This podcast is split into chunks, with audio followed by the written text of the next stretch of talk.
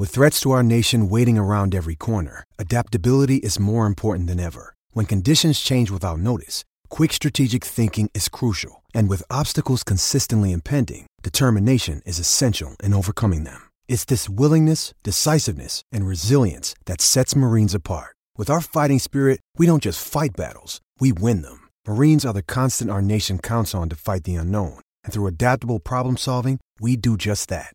Learn more at marines.com. I'm kind of a field guy. I've been a lot of places, but the, the one thing that struck me was uh, when you walk into the facility, there's no feeling that it's a three and nine team. It's a, there's a positive feedback. The kids have been really good that I've met, and so that that, that part is uh, the, the, you know trying to build the culture. And I, I just been really impressed in the, in the little time I've been here. The year you had a pit, uh, why here? It's Nebraska.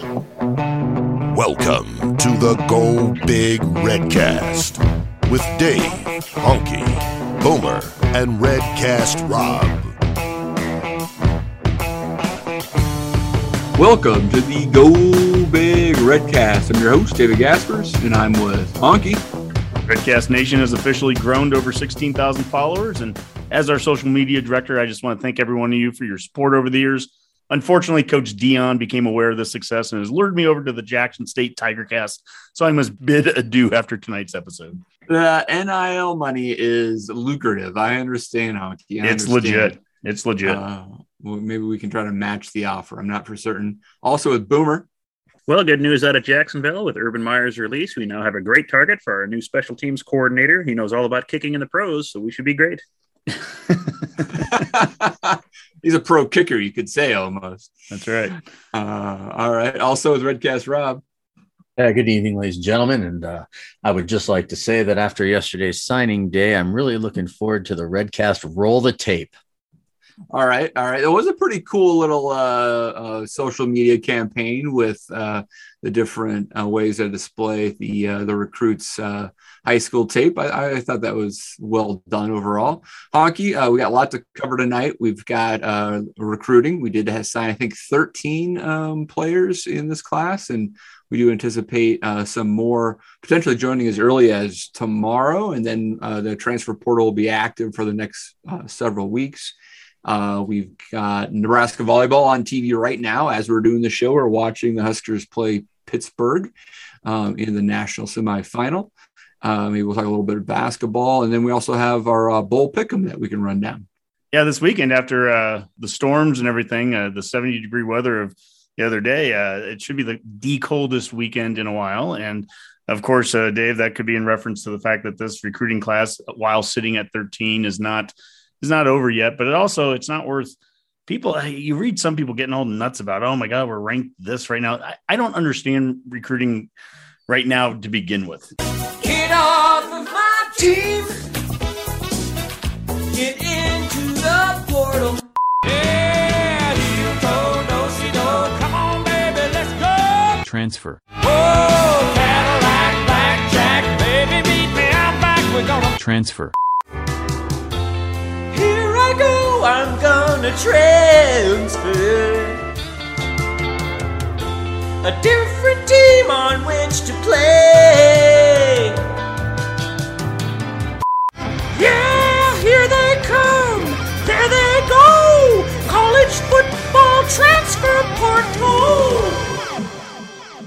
between transfer portals and guys coming and going i mean there's so many different ways to build your your class and this is the first one you know obviously up until this point frost has been averaging like a top 20 class every year. This year it's ranked where it is because it's such a small class but we've had other you know additions that aren't even being listed as part of this. Uh, kevin williams coming here from colorado state a, a former omaha north grad.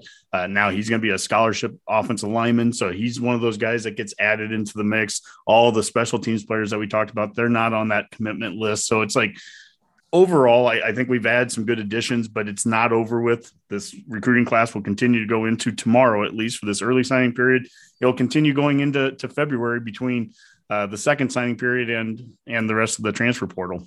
Yeah, absolutely. Yeah, Kevin Williams, one of those transfers from Northern Colorado, I believe, mm-hmm. um, and uh, several other uh, FCS transfers, Boomer, um, uh, punter, for example, from Montana or Montana State, who was the FCS punter of the year, I believe. Is that right? Yes, uh, a lot of specialists, not just special teams there, Dave. So yeah, we certainly seem to go heavy on on that end. Lots of lots of kickers, punters, long snappers. So they're certainly trying to at least gin up competition, if not, you know, make improvements at least on on that end for the personnel. So still don't know Yeah. who's coaching it, but that you know that remains to be right. seen. So That's hopefully right. somebody. Yeah. There's still time, right? So That's right. Boomer, maybe you could do me a favor and, and look up some of the uh, recruiting uh, class numbers. I heard today on on some show that some other major, you know, big Power Five teams have also have very small classes. So I'm wondering if there's some unusual. I mean, Nebraska's in the 50s, I want to say, uh, because it's only 13. And hey, we only have one four star. Jaeden Gould is the only four star guy we have. So even just from a star perspective, we're down a little bit. But I think there's other universities that also have very small classes and and probably have very low rankings because of that. Florida has like 10 commits, I think. They're, Yeah. they're one that has a Virginia is really low. USC, I think, is kind of Yeah, you know, like chaos six. right now, but that's to be expected with, you know, Yeah. Everything that's going on there. So, yeah, it, it's a weird recruiting year, you know, just like everything Honky mentioned. You've got that, you've got COVID, you've got people coming and going, or you got players that are here for five or six years now. And it's, yeah, it's, it's a chaotic time to try to manage a roster. A few months, like yeah, whatever.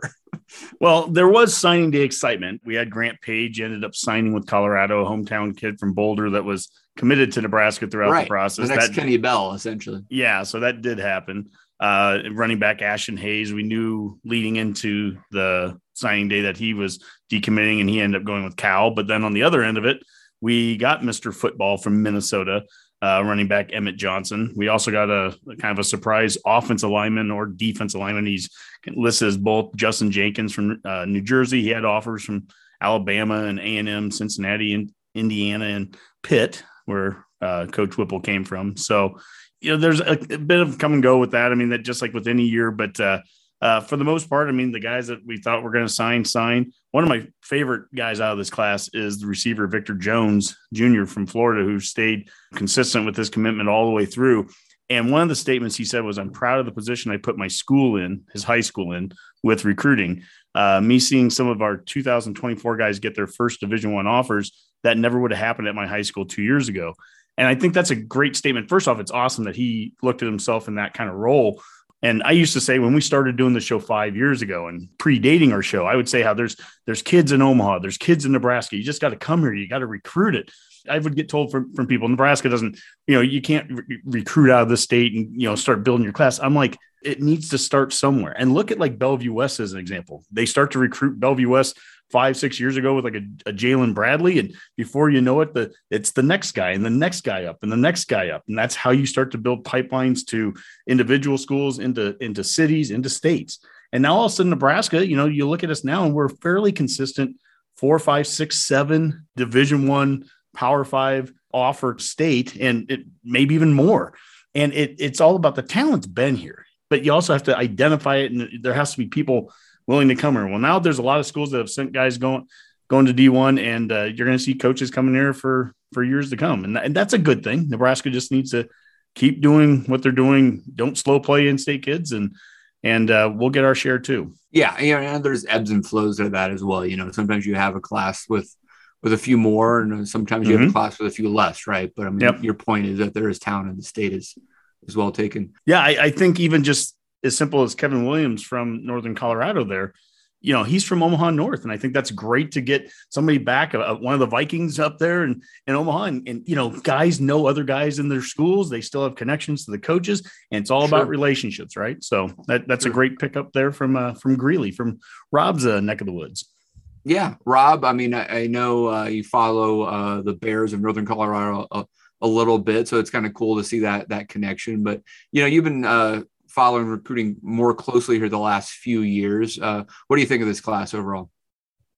Well, I will say that it's consistent down the line. A lot of three star kids, but you look at colleges like uh, other schools like Iowa, right, where you know they never have big splashy classes either, but they're bringing in these guys that aren't like lower level talent. They're they're like the three star guys, maybe a couple four star guys, and they're developing them into the type of players that are here for three or four years and and contributing throughout the whole time. And I think that hopefully, you know, it looks like we, you know, if if uh, if this was an NFL team, we'd be drafting for need right here in a lot of different areas. So I I, I do like that. I go down the position list and I see some of the guys that are there, and um, you know, it even so not surprisingly, right after um, Hausmann uh, committed yesterday, we had a guy that was that was a linebacker who announced that he was transferring. Right, so um, what that tells me is he probably had a pretty good idea that you know he wasn't going to have as much of an opportunity anymore because we're recruiting a guy that we see as being a potential fit for for this team on the defense so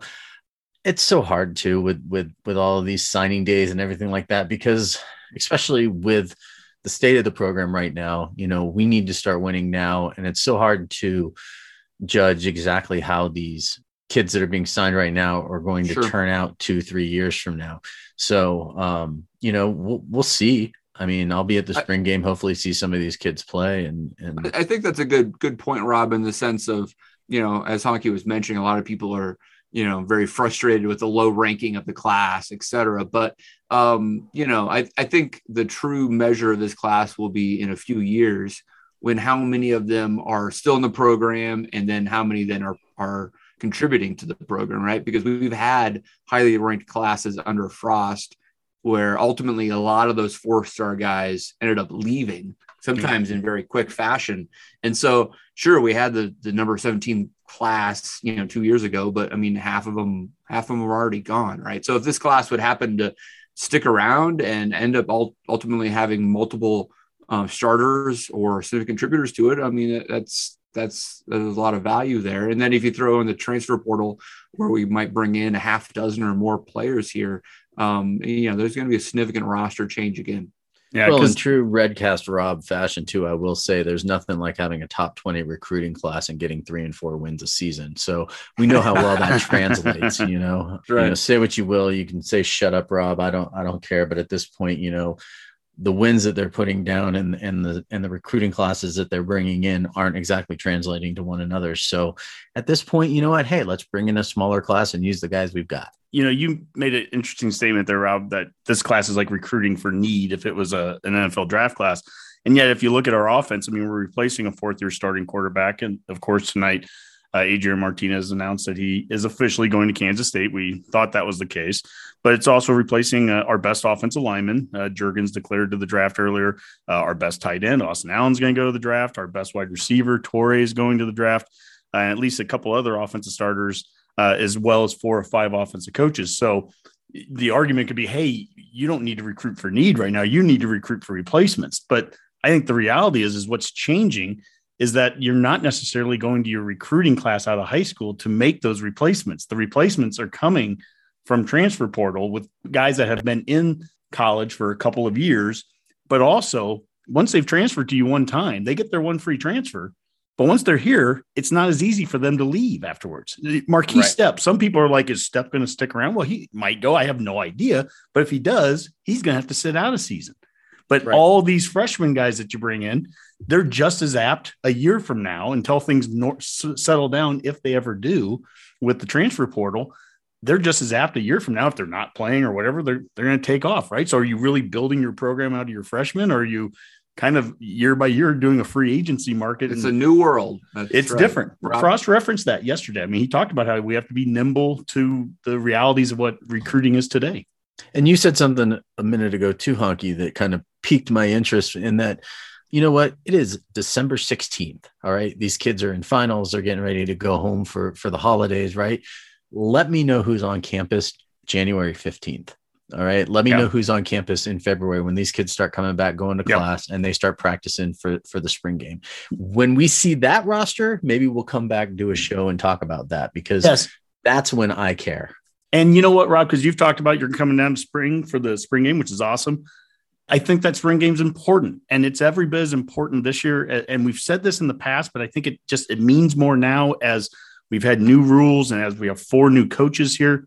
If you're not part of this team in spring, it's just really hard for me to even try to count on you for next season. And so I'm, I'm directing that at any high school kid that's in this class that isn't coming here until summer. I'd be directing that to any transfer you know, if, if we don't identify our quarterback by the end of spring and we think we're just going to go in the transfer portal and bring in some stud in May, it's Well, like, really? Not going to happen. No, the Yeah. transfer uh, the transfer quarterback would be here on campus by, by January 15th. Absolutely. And you brought up another good point right there too, Honky. And I brought up this question earlier, so I'm going to let you guys answer this on on a hot mic here. But um, you know, we signed Torres yesterday. I watched a lot of tape on this kid because you know I wanted to see. Okay, well, it's interesting that he's signing Whipple's the offensive coordinator. What kind of arm does this kid have, right? Because we know how Whipple is pass happy, right? If you want to pass the ball, and uh, so so I asked this question earlier, and I said, "What are the odds we have a true freshman starting quarterback next year?"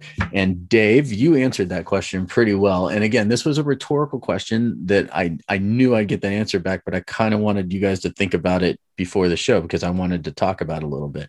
You know, with our current quarterback situation on the team, you know, what Dave, what do you see like right now? You know, with Torres signing everything, I know he's coming off an injury, but tell me a little bit. Yeah, I mean, I, I don't, I don't see Torres competing. It's weird because Adrian Martinez obviously competed right out of high school and won the job. So I'm not saying it's impossible by any means. He is coming off of an ACL uh, injury, uh, and he also uh, in San Antonio, you know, didn't come from this like blue blood high school program. Uh, you know, a, a lesser known high school program in San Antonio. I think a lower class division. So I think he does have a lot of raw talent. He has the arm strength, right? He can throw the ball 70 yards, um, but he probably has a lot of, of grooming um, to feel like he's ready to go.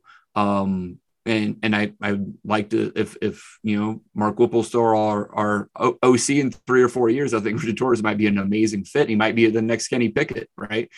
Heinrich Haarberg might also be the next Kenny Pickett, though, for Mark Whipple, though.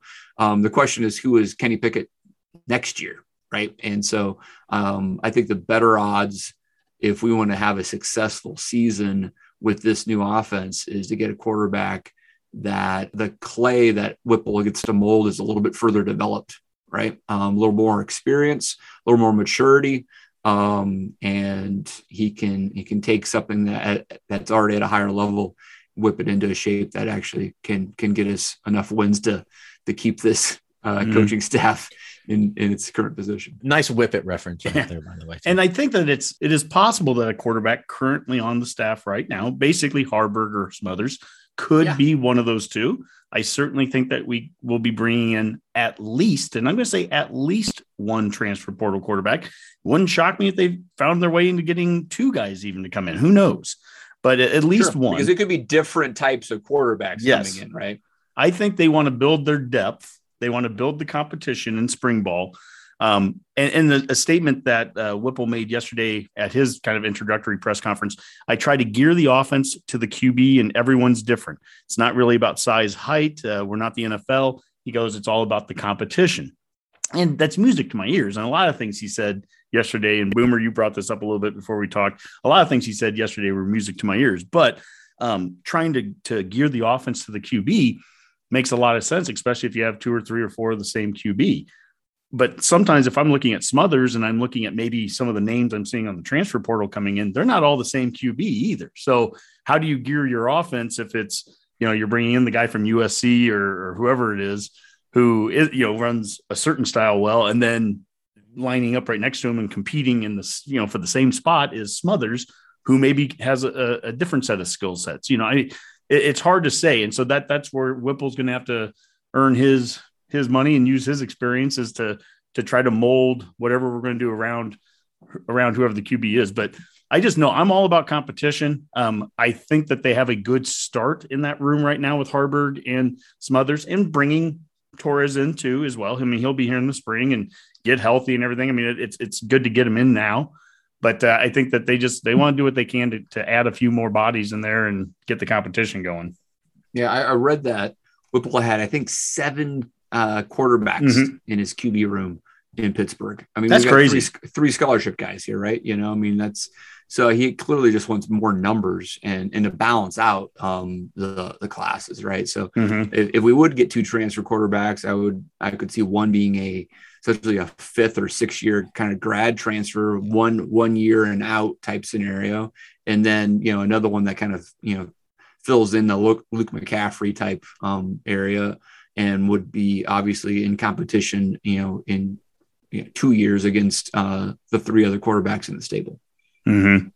So we'll see. We'll see. Well, Honky, you know, we've been talking a lot, a lot about the players, but really some of the, the best information that we got uh, yesterday was actually with the interviews of the new assistant coaches as well as uh, Coach Frost. Uh, I think the press conferences were pretty interesting. A lot of good quotes um, from Mark Whipple, uh, Donovan Raiola, and then Scott Frost, of course. Uh, anything in particular stand out to you? Well, I think with Whipple, no matter who you are as a Husker fan, he probably said something that you were going to at least be music to your ears because he kind of covered everything. Like Boomer, you were kind of mentioning it before we we started. He would he would kind of say one thing, and I don't know if it's contradict, but he would say the other thing right next to it. So it's like at the end of the day, there's enough sound bites of like everyone got something that they liked from it. Yeah, pretty helpful. So uh, you can tell it's a guy who's uh, probably been around the media for quite a while and Mhm. kind of knows to say things. And yeah, that's I, I suppose that's all you can expect at this point. You know, he's, Oh, he's name dropping, here. Yeah, right? you call it name dropping or whatever. Na- name know, he- dropping? he's experienced. It, it is what it is, and they've got a lot to figure out. You know what what kind of offense they're even going to run, how this is all going to mesh together. You know, just like you mentioned, they, he likes to mold it to what quarterback you know they have, but you got to figure out what what you even want to do. So th- there's a whole lot here. So I think that's about the best you could expect from a introductory press conference. I think. Yeah. He doesn't seem the slightest bit overwhelmed or nervous by the role, which is, I mean, just at, at the highest level, the thing I wanted from an OC was I, I've said it all along. I want some gray hairs, right? I want somebody that has some experience. This guy's got 41 years of it. I want somebody who's stepping into this and not is not going to be overwhelmed by having media all over him. And, and here he is sitting there going, well, this is bigger than I had at Pitt, but it wasn't like the Super Bowl, you know, and from a media perspective. And, and yeah, you know, I've got to figure out my quarterback room, but I've also coached, you know, uh, the Pro Bowl with Drew Brees and, you know, Tom Tom Brady, Brady. on my team and Yep. Roethlisberger. I mean, and it is that name dropping thing, but he was like, I'm not trying to drop names. It's just this is these are the people I know. These are my friends. These are people I've met through years and years in, in the biz. And so it doesn't guarantee us a darn thing. I mean, we could have the worst offense in the country next year, but what it tells me at, at least is what Frost wanted. He identified, I want somebody that can take this role and run with it. And I and I know through experience that this guy can do it. He's done it and he and he's not going to be overwhelmed in that role. And I think he feels very comfortable with the with the pick that he has. I said music to the ears. Uh, when it comes to running the football, you know, he referenced uh, something that Russ Grimm said it best. He goes, "Good teams run the ball when the defense knows they're going to run it. That's in my DNA." And that was kind of referencing some of the the red zone offense and being able to to get the yards when he needs to. Now, you can look at some of his stats the last few years and the run pass ratios, and they don't always match that statement at least it from an aggregate standpoint. But uh, again, he said some of the right things that, that I like to hear, and then he's going to throw the ball too, right? I mean, there's just there's no way around that. So I'm pleased with what we have right now with, with him, and I'm excited to see how this offense kind of gets formed. He's talked about working with Frost, what this offense is going to look like when we get to spring. Yes. Yeah, Honky. I mean, I, I I agree. I mean, I think he he can win the press conference. The bottom line is, can he actually win win football games? absolutely. The offense, right? So we're going to find out, and uh, it should be an interesting uh, spring season. There's there's no doubt about that. Um, Boomer, special teams wise, just really quick. We already mentioned the, the punter, but we also got a, uh, a transfer kicker from Furman. Uh, he's under scholarship, right? But we also got a walk-on uh, kicker from Furman, got the long snapper from Georgetown. I mean, they really mined the FCS for uh, specialists, right? Yeah, definitely. Um, you know, that's a position I think FCS talent it probably can pan out pretty nicely when it comes to taking that Yeah, it step seems up like to it could Power Five. Yeah. right? yeah, translates pretty readily. I would think. You know, probably easier than any other any other position. I think from from one level to the next. The, the punter, for example, was FCS punter of the year. He they said if you just moved his numbers over to FBS, he would have been the I don't know 15th best punter, I think, in Yeah. that average or something like that. And I mean that's as long as he has the protection, uh, he should be able to do the same thing. He's kicking the ball. It's the same same size ball, as far as I understand. Yeah. FCS to Yep, yep. FBS. But you know, Same that size Montana field. altitude might play a difference. I don't know. So Yeah. yeah, Big Sky Conference kickers. you Yeah, know? 69 punts for 3,174 yards, average 46 yards per punt. That's a good start. Uh, the kicker that we brought in from Furman, Timmy Bleekrode, the last time that we did this, going to the FCS rank, uh, we brought in Pat Smith from Western Illinois. And you remember back in, what was that, 2012 or 13, whatever it was, it was under uh, Pelini.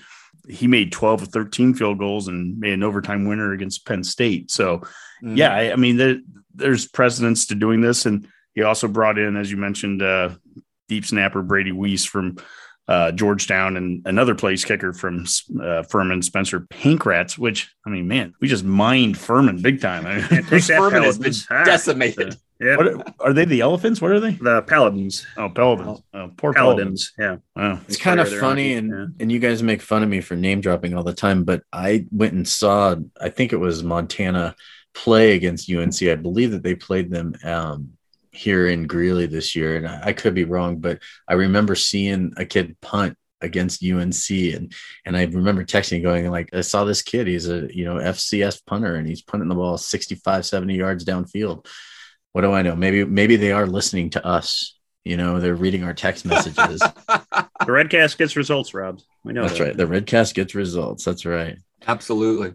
All right. Well, uh, Honky, is there anything else in football that we want to want to talk about? Not from yesterday, I don't think. I mean, we'll continue on, you know, over the course of the offseason, breaking down X's and O's and talking about the new coaches that are coming in. But but overall, I mean, it was good to get to see the the new coaches yesterday and and Frost. It was a small enough class that he could go through each player and individually talk about them. But uh, you know, I, I think they they built up some depth. They did hit defensive backs pretty strong there at the very end. Also, some of the defensive backs and some of the guys in this class to, to go along with the special teams thing. Um, we have a number of guys that have, you know returned some kicks and punts in their previous stops, whether at high Yeah, school or true. JUCO, and uh, that's an important thing too. We we need to improve everything on the special teams, no matter who it is. And the the only question we have now, and hopefully we'll find it out here in the next couple weeks. I imagine by the next time we do a redcast, we will know who that last coach on the staff is going to be and how Frost is going to mix this up because it, that that is an interesting topic right now. Vokolek uh, was on a podcast coming back and saying how you know he can't wait to play for Beckton again, and that would imply that Beckton would be your tight ends coach. If Yeah. he's your tight ends coach, then we still need a running backs coach, right? I mean that who's Right. that? Are we going to hire that? Are we hiring special It- teams coordinator? A lot up in the air still. It does seem, as this is played out, I mean, and this has been speculated, but I don't think anybody has a good name yet. But I mean, like the reality is, if it was Bill Bush as a special teams coach, they could have named him already. Mhm. Uh, if it was Ron Brown as running backs coach, they could have named him already. Uh, there's probably others, other candidates for both of those positions they could have already identified. The fact is, they haven't identified them. So that lends me to believe that maybe there's someone out there that may still be, I don't know, coaching is somewhere else that is not available yet. Uh, that they have their eye on um, that maybe can do one or, or both of those positions, right? Mhm. And because it doesn't make any sense. Why, if it was going to be Bill Bush, they would have already named him. Well, that's Right? the thing. If you limit this search to only Bill Bush and only Ron Brown, then we have a problem because we we're only talking about two guys and there's only one position, right? Yeah. But at the end of the day, it's it's how do you break down a staff?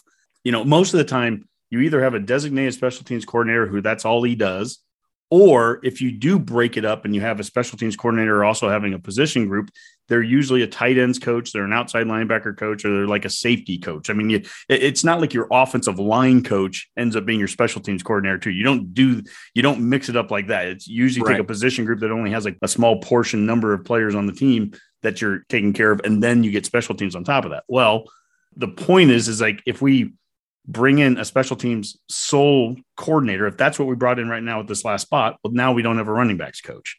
And by the way, did we take away special teams from an outside linebackers coach? There's just a lot of questions there. I, I'm confident in the guys that we have in there. I'm, I'm sure Frost has a plan. I really do. I'm not overly concerned about this. It's just there's so many different scenarios that could play out, and I couldn't tell you right now. I, I just don't know. I don't know if they're going to hire a running backs coach that comes in here and coaches special teams. I mean, Right. That'd be the idea. ideal situation, right?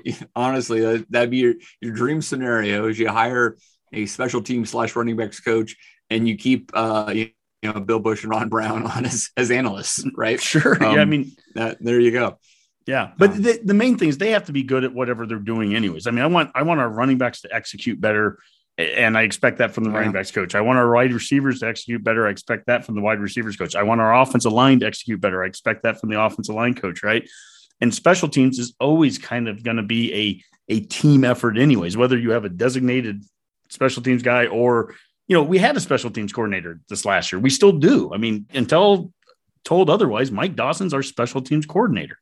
But Right. as Boomer has brought up on so many occasions, and when we have two different, you know, footed punters last year, and sometimes our wedge breaks down because we don't know if the right or the left foot kicker is kicking. I mean, that that's just stuff that just can't happen. And we're not returning kicks and returning punts, and that tends to be No, more than just a yeah, that's more than just a specialist. We don't just have a guy back there. It's why you know where are the creases? Where's the openings? Where do you put two guys back at certain times? We never do that. You know where's the blocks? We're not blocking punts. You know teams did it to us. Why can't we do it to someone else right so there's there's a lot that goes into it and again doesn't have to be fixed by tomorrow i mean that the fact that they don't have this address right now that's fine we'll know by the, i think the time we do our next show It needs to be addressed by August 27th, 2022. It definitely doesn't need to be that.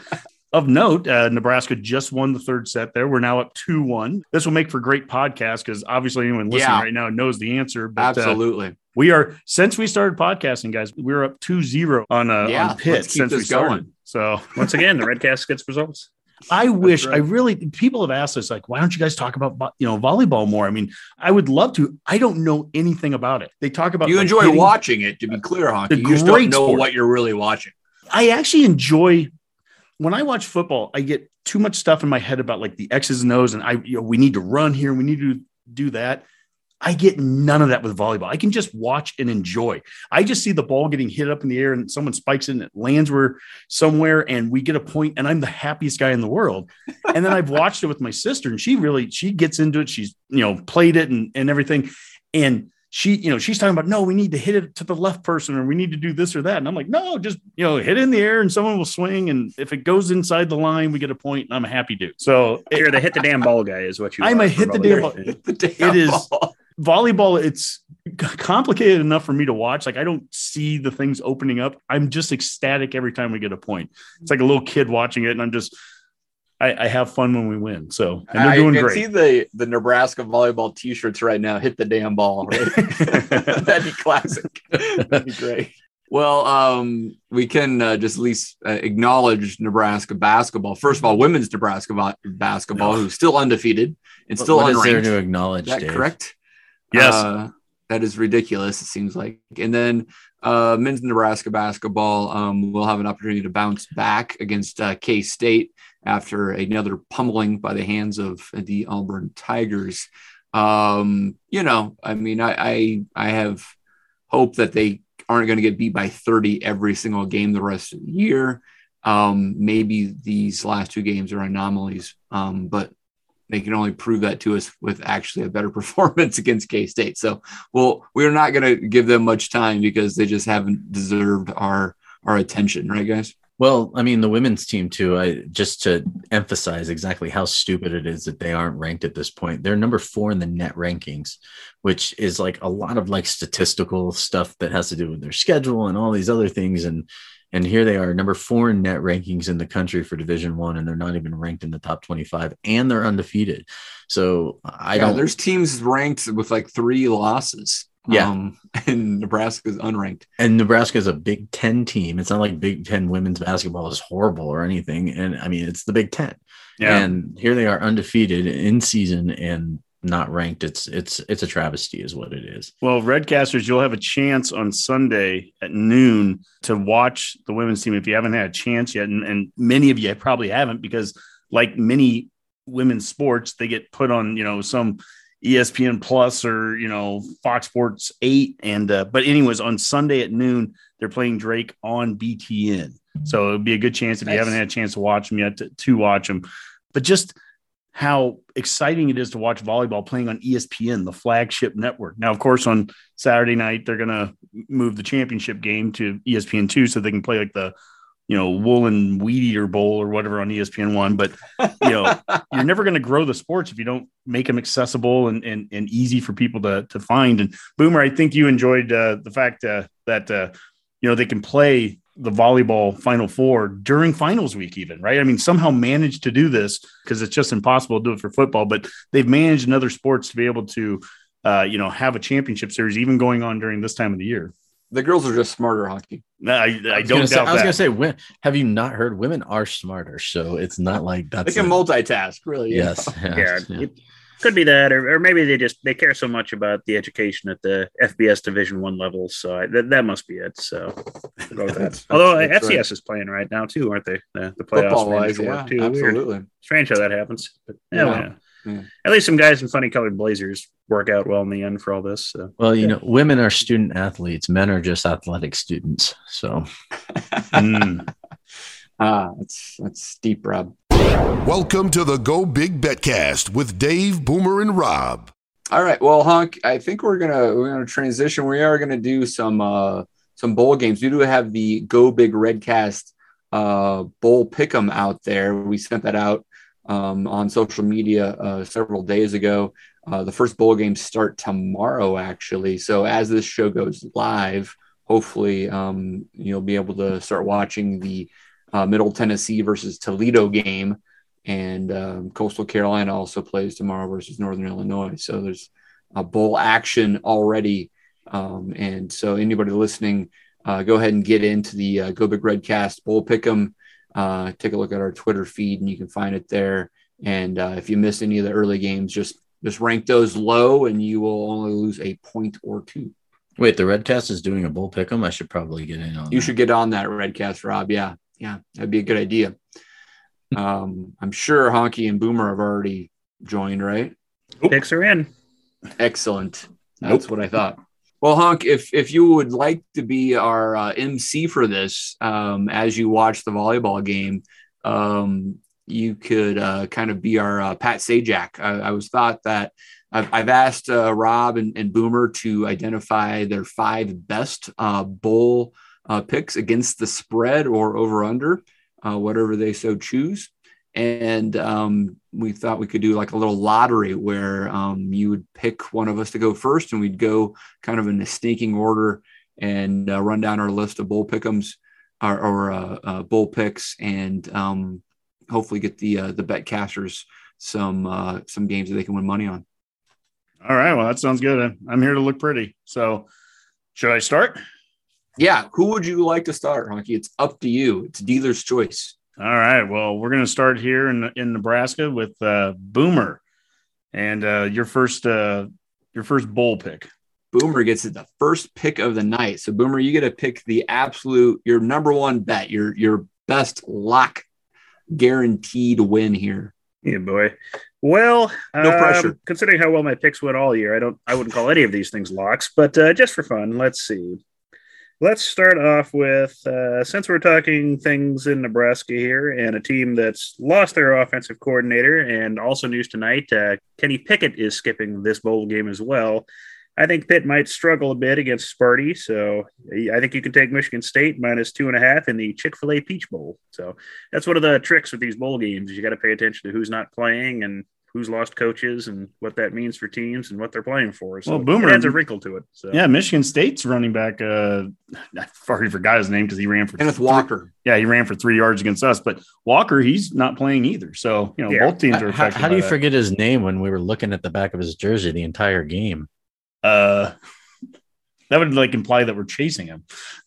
Oh, well, that's true. We did we did stop him, didn't we? So- Yeah, Yeah, but he, we- had, he had 41 yards, and, and most of that was on his last carry in overtime. Well, Rob. I'm just thinking Yeah. of every other game this season. I'll just shut up. Thanks, Rob, for that contribution. Really appreciate it. Um, I, yeah, I, I heard that he declared Honky. I did not know he said he was going to sit out. I, I, those can be two different things, but he said he's sitting. yeah, he opt, he's opting out too. But yeah, I think Yep. he's more replaceable for for Michigan State than uh, quarterback, quarterback. for Pitt. So, I would yeah. certainly agree with that. All right, all right. So Boomer's taking Michigan State minus two and a half versus Pitt. All right, All right, Dave, you're up. Who, who, ooh, ooh, awesome, awesome. All right. Um, I'm glad we're we are getting this show in because uh, tomorrow's games do have some interesting lines. Um, my, my number one pick here is going to be uh, Coastal Carolina. I got them at 10 and a half. Um, you may be able to still get them at 10 and a half or at 11 tomorrow um, against Northern Illinois. I think Coastal Carolina is a much better team. Um, and uh, Grayson McCall is probably going to be the best player on that uh, that field uh, tomorrow. So I'm taking Coastal Carolina to cover at uh, 10 and a half or 11, however you get them. When is that game? that is kick- tomorrow. I believe that is probably five o'clock central, four o'clock mountain. Okay, so if you're listening to this, you better get in right away because it's the show's probably going live and you're this deep into it. Yeah, the, that that game's gonna be kicking off in an hour or two. So get Correct. it in, get it We'll in now. If, we'll see if I'm right. There you go. All right, uh, Rob, you're I- number one. My number one game of the week is going to be I'm taking the University of Alabama Birmingham Blazers to not only cover, but also to uh, win against the BYU Cougars. Um, I heard an interesting stat today that said that 55% of unranked teams beat ranked teams in bowls, or at least, I'm sorry, not beat, but cover the spread in bowls. So um, right now, that spread is sitting at um, minus seven which means that you know Blazers would have to basically be within that to to cover that. But I think that they're going to just outright win that game because when you start talking about unranked teams beating or covering the spread against ranked teams, most of the higher ranked teams are already playing each other in bowls, so you have less, or should I say, fewer teams to choose from on those. So I'm that's the one that I'm going with right there. All right, all right, all right. So you're taking the Blazers. To, and, and so your official bet is the spread at seven, but My you're official- also saying that you would you would support the money line. That's right. All right, all right. That's that's interesting. Uh, money line, uh, it's plus two fifteen for. Well, if you uh, call my one eight hundred number right now, I'll give you that guaranteed bet. All right, all right, all right. I, I would, I do, I did see that uh, Sitake, the uh, BYU coach, is on is, is not good uh, on on covers, so I, I could see that. I, but um, yeah, that's interesting. That is um, a, a game that's also uh, on Saturday, I believe. So it's a game that's coming up very soon. All right, uh, next pick. All right, Boomer? Boomer. Well, since uh, Rob just mentioned it, uh, I'm going to go the opposite in that game. It, it it's no longer the exciting uh, Poulan Weed Eater Independence Bowl, but it's now the uh, Radiance Technologies Independence Bowl from beautiful downtown Shreveport. So We got a fight going on. All yeah, right, I yeah. Uh, I, I just think BYU is just should overwhelm UAB in that game. Uh, they can win that by a touchdown. Uh, you can get it at six and a half. Uh, last time I checked, so I think BYU can win that fairly comfortably if they just play. I, I don't know if UAB can keep up. I think they'll move the ball pretty well too, but I just don't know if they'll be able to score enough to, to keep up with the with the Cougars in this one. So. So goodbye, Poulan Weed Eater. Hello, Radiance Technologies, and go with the Cougars. So All right, so we have a difference of opinions there. Dave. I like it. I like it. Um, all right. Um, kind of, uh, I don't know, a little same vein of uh, trying to get a, a theme here. I'm, I'm taking um, Memphis minus six and a half versus Hawaii in the Hawaii Bowl. Um, I uh, have seen that Hawaii has has got some uh, some transfers and some sit outs, a little discontent there on the uh, the Big Island, and I think Memphis is a better team to begin with. Um, it- remember, guys, they, they actually added a bowl this year, just like randomly, like two weeks ago. Mhm. Um, so everyone could play. They could just do that now. ESPN will be like, yeah, we'll just put up some extra money and get an, an extra bowl game. it's all about Um, the pageantry and tradition of bowls, Dave. So right. Well, the team that most benefited from that was Hawaii, who I believe is six and seven on the year. If they didn't have that, they would not be uh, playing and they would not be in the Hawaii Bowl, which means no one would be at the game. They probably did this so someone would actually attend this game. But I, I think Memphis is going to blow the doors off Hawaii, actually. So I'm taking taking um, the Tigers uh, minus six and a half. It is so sad to me that they they just add extra bowls like that just to you know so everyone can play in one, and we still don't get to play in one. I know. um, Brett Ciancia, Pick Six Previews, he uh, tweeted out today that what was it, 62 of 65 teams in P5 have have made a bowl game in the last five years, and the only three that haven't are Nebraska, Rutgers, and Kansas. It's like, oh, that's Crazy, right? just painful. I mean, does it matter? Does it count that you know we turned down an offer last year when we were sub 500? But uh, it doesn't matter. not- Doesn't matter. All right, Rob, what's your second uh, most confident one? I guess. So I'm going to counter what I said last time on this one, and I'm going to in the um sorry the these names in the TicketSmarter Birmingham Bowl. Um, I'm going to have the Houston Cougars uh, beating the Austin, the uh, Auburn Tigers. So right now, actually, Auburn is favored in this game, and Houston is the ranked team. And I have Houston winning this one. I don't really understand um, how it is. I think it's just because it seems like all the money's going Auburn's way right now. It's at like sixty percent. All the money's going in Auburn's direction, but. Um, if you look at everything on paper, Houston is the better team. I think that Auburn's just getting the SEC favoritism there. That's all. Interesting. Yeah, that wouldn't be the first All right. time for that. So, Nope. all right, Boomer. Okay, this one's kind of more just for fun than anything. But uh, since I've just been handed this note that uh, Michigan just scored on them again, I'm taking Kentucky at minus three over Iowa in the uh, Vrbo Citrus Bowl. So good luck, Hawkeyes. Uh, I don't think they're going to have a lot of excitement for this game coming off that beatdown they took in, in the Big Ten championship. So put some money on Kentucky. I go. like that one, Boomer. I, I don't know if I trust Kentucky because Kentucky's offense is kind of hit and miss. Yeah, but do you trust Um, Iowa at all?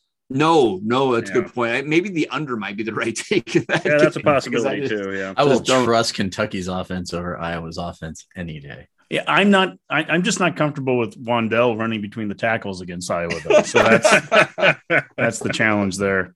Good point. Good point. It's uh, Oh yeah, that's right. I forgot that kid plays over there now, doesn't he? Yeah, he did okay he- for him this year. He He did did- really he did good this year for them, as a matter of fact. It did okay. No, Hunky, They- he could he could declare for for the draft. He has yet to do so, right? He could. Yeah, he's three years out of out of school, so I mean, he's eligible to do it. He hasn't, as far as I know, he hasn't done anything like that yet. And I'm really happy for that kid. Actually, I, I was questioning like why Kentucky, but you know Kentucky had a great year and he was a big part of it. So congratulations, Wan'Dale. Good And he's from there. I mean, he was committed there originally, and before Sure. decommitting and coming to Nebraska. But um, Dave, I think you're up next. I'm, I'm going to uh, diversify here a little bit and, and look at an over under. Uh, I've got the Wake Forest Texas A&M over under at 57 and a half. And I'm going to take the over on that one right there. I mean, we know that Wake Forest can can score. We also know Wake Forest does not have that good of a defense. Um, even with uh, A&M and their quarterback play a little bit up in the air, I, I think they can go over 40 or 57 and a half. All right. And uh, Rob, I'm also going back with my own theory of the 55% teams. Um, UTSA is playing 24th ranked San Diego State, and they are currently favored at minus two. I have them winning this game um, outright, and obviously, just to they just got to win by a field goal at this point. Um, and I'm feeling pretty confident about that one. UTSA is a good team. Um, I I actually caught a couple of their games this year when when Didn't they get blown to, uh, out their last game or two, Rum? No, well, they're 12 and one, so they if they got blown out, it was only in one game. It was. North Texas they got blown out. That's yeah, right. that's right. You know, mean the mean green, but I think it was in their championship game. But you know, it, I mean, whatever. You lose one game, that's a good, uh, you know, what do you call it? A good know, our- stepping stone in learning in life. Our good you know? friend, uh, producer Skip, uh, sent us some information from uh, Bill Connolly of uh, ESPN with the SP, SP Plus. Um, and uh, if you look at UTSA's uh, actual win total compared to what their um, their metrics would tell you, they they overachieved this year by I think about three wins or so. Um, so I, I think uh, Bill Connolly would say that UTSA actually was exposed in that North Texas game. So. Well, Dave, um, I'm going to say they continue to overachieve. All right, it's my pick, and that's what I'm going with. And, you And can just a little with it or fodder for our listeners. I want them to, you know, you know, understand the full picture. Redcast Rob likes his gut, and uh, his gut says UTSA will cover For the record, Yeah. my gut's right more often than not, too. Ooh, fifty-five percent of the time. Apparently, Mhm. 60% of the time, it works every time. hundred Ninety percent. percent of the time. Boomer, you're number four, I guess. Oh, geez.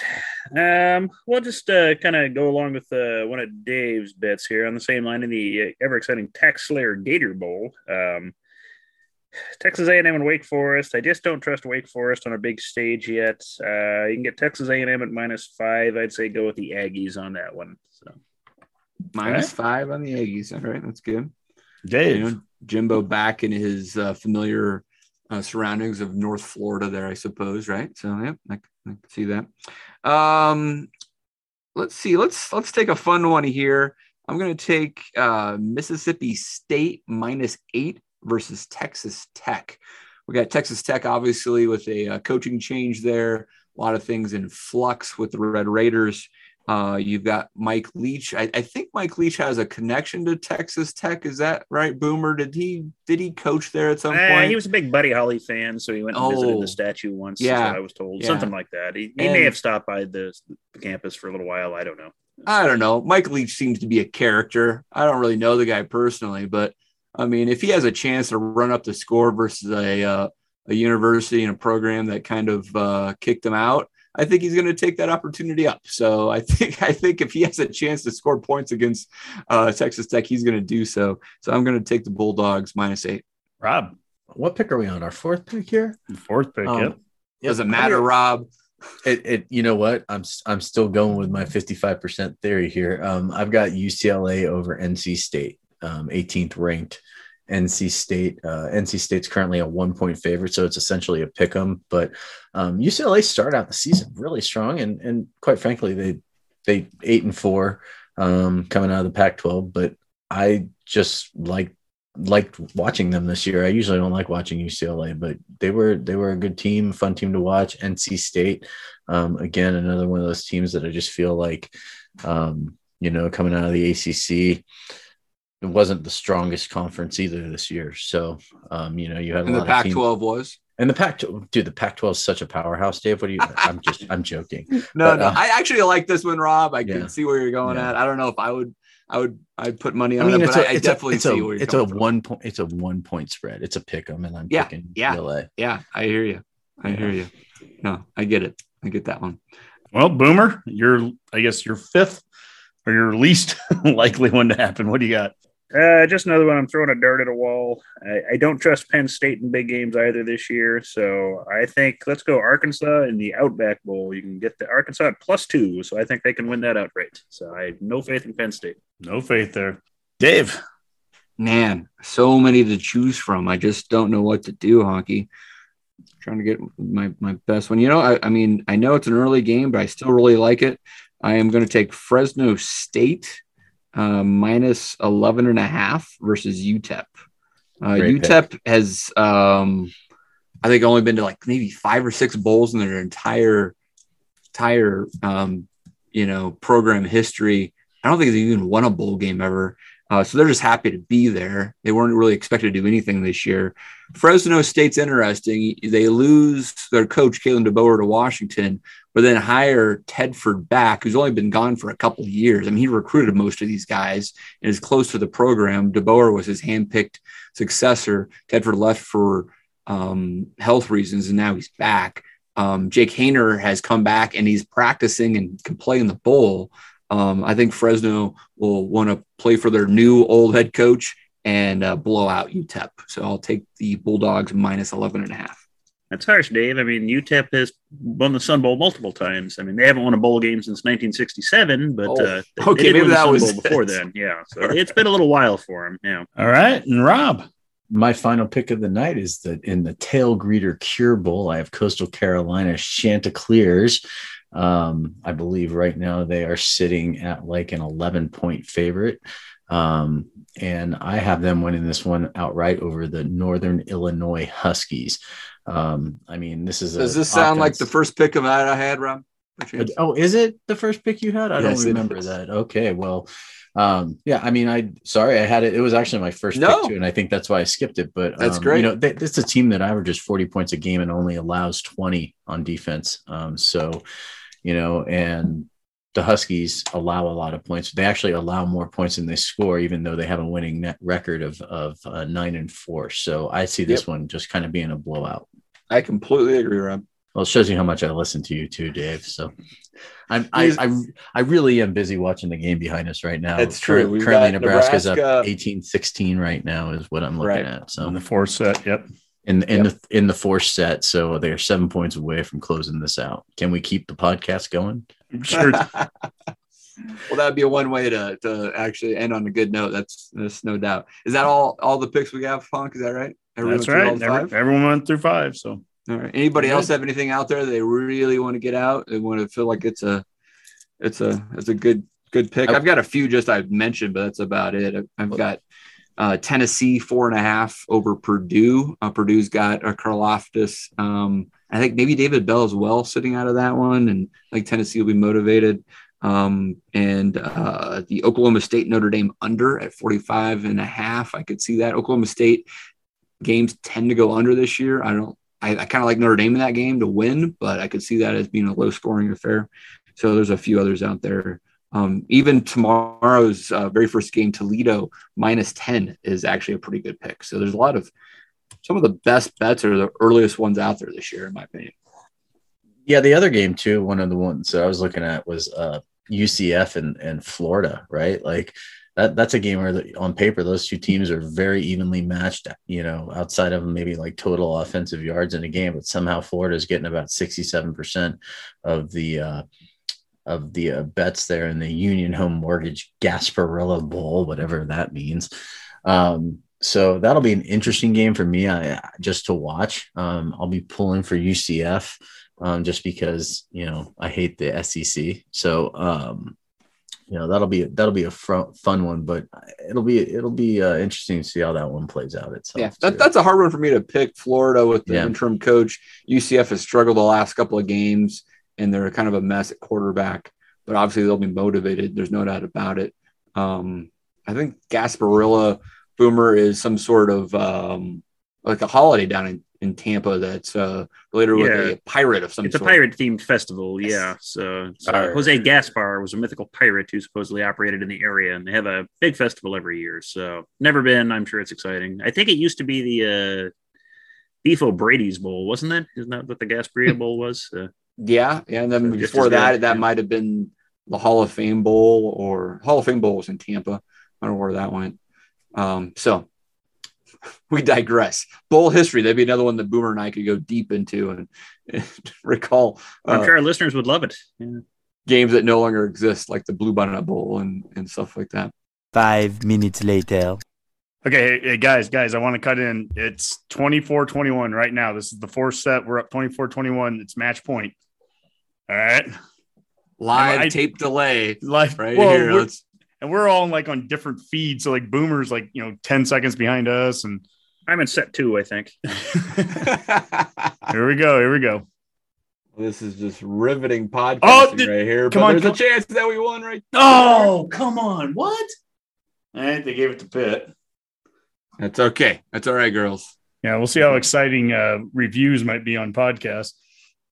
Oh, we hit the the net. Ah, damn it. Yep. All right. No, that's all right. We'll get it back. We'll regroup. Let's go. 24 22. Nebraska up on Pitt. Pitt is serving. She's bouncing the ball. she is Has to be the worst She- podcast in the history of ever. This is going to win. This is going to win a potty or whatever they call them. Oh, we got it. There we go. Huskers. There it is. Huskers! Woo! And Honky runs around his basement like a madman as uh, the Husker women's volleyball team wins 3 1 over Pittsburgh. They'll be playing for the national championship on Saturday night versus the Wisconsin Badgers, who have already beaten Nebraska twice this year. But we all know that it's hard to beat any team uh, three times in one season. So um, I like her chances, right, Hunk?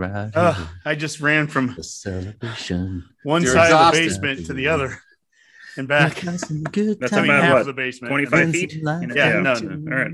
We gonna celebrate. And All right, so uh, we got we got on some now. parting shots here with the uh, victory lap of Honky. Uh, anything else you want to talk about besides this uh, uh, wonderful victory here for uh, Nebraska athletics? Congratulations to those girls. That is that's amazing. Uh, one of my parting shots was going to be about how amazing this team is when you look at they have six All Americans now on the roster. Um, God, I am honestly trying to catch my breath. That is not good shape for me right now. But uh, Lauren Stivrins, uh, Stivrins was a All American 2018, 19, and 20. Lexi Sun 2019 and 20. Madi Kubik in 2021. Lexi Rodriguez, the freshman this year, 2021. She's our first freshman All American since I think it was Sarah Pavan, maybe. Yep, that's right. Uh, Kayla Caffey, 2021, and then Nicklin Hames was an All American in 2020. So six different players on this team have been named an All American. That is just outstanding. And it's going to be an All Big Ten final against uh, against Wisconsin. And my other parting shot, Uh, congrats to former Husker offensive lineman Jermarcus Hardrick and his Winnipeg Blue Bombers for winning back-to-back Grey Cups. Uh, and I wrote a note to check on this. Uh, is that where Mike Riley coached? Was he a Winnipeg Blue Bomber coach? I believe so. That sounds. Yes, I think was. Yeah. I think he won titles. won a Grey too. Cup. Yeah, Yes. Yeah. So that's uh, Yoshi Hardrick, if I remember. Mhm, that's um, correct. His nickname. So I'm sure uh, Boomer. I think uh, Honky just took your uh, parting shot. I'm sure you love the Grey Cup, right? Oh yeah, but that's okay. It's just uh but I also want you know give the a shout out as well to, to the volleyball team. Just an outstanding season, especially you know with some of the trials they had. You know mid season, you know they kind of had some uh, games they lost, and they found the recipes that worked. Uh, I think this Cook guy might be a pretty good volleyball coach. We should probably you know try to We keep should him keep him. around. And uh, and Yeah. Pitt, you did well, but this is what you get for giving us Steve Peterson. So ah, take that. That's right. Pitt fans hate us right now. We took Mark Whipple. Now we now we beat him in volleyball. They're just angry at us. Uh, Redcast Rob, what do you got? Well, that goes against you, Dave, for for questioning my theory that the Eaton Reds being winners and now Nebraska winning wearing red. But I will say this too: is that I went out and saw the new Spider-Man movie today, and it is worth every penny. It is by far the best Marvel movie made yet. I hands down, go see it, people. Give your money to Disney. Give it all. Mortgage the house if you have to. Speaking of movies, Rob. Speaking of movies, um, I read where Bruce Willis said Die Hard is not a Christmas movie. So I'm Bruce Willis is trolling everybody. That's all I gotta say. all right. I don't know. He seems like to be an Shoot authority on the movie. the glass. Uh, It's science, right, Uh, Dave? I mean, and that it's that is it's Christmas coming up. It's the Christmas season, and uh, I guess maybe that's a segue to that. That this is the end of the year for the Red Cast, and watch all your your Christmas movies. Of course, Die Hard not being one of them, but uh, you know, Redcasters enjoy the holidays. Yes, absolutely. We will be off for the next uh, few weeks at least, and we'll be back in the new year with um, hopefully uh, some some Husker positive uh, news on basketball and um, and also uh, football as we uh, rev up for the 2022 spring season. And happy happy late Hanukkah to any of uh, my fellow tribesmen that may be out there too. Hanukkah's already passed here, but you know, um, I will be celebrating Christmas with my family too. So, and, and we're really looking forward to it. So, it's gonna be a good one. Absolutely. All right. and we'll and well- we'll come back in a couple weeks and talk about uh, the volleyball national championship that we j- will win in two days. So it'll be a great. It'll be what you want three weeks after the fact, or whenever we do the next show. Uh, you'll want to hear it then. But uh, uh, I'm pumped right now, guys. I'm I'm I'm ready to do uh, one more lap before I collapse. a, So a, a live uh, watch session of the volleyball semifinal to a three week old uh, rapid reaction. Hey, Honky, do you, Um, do you work out, Honky? I work out. Do you work Yeah. out? good for you. I just worked out. Honky's in shape. It's round, but it's a shape. That's right. That's right. All right, guys. Uh, good stuff. Uh, had a lot of fun tonight. I'm looking forward to some of these bowl games. Uh, everyone out there have a, a great holiday season. And for now, let's call that a Go Big Redcast. Go big red. GBR.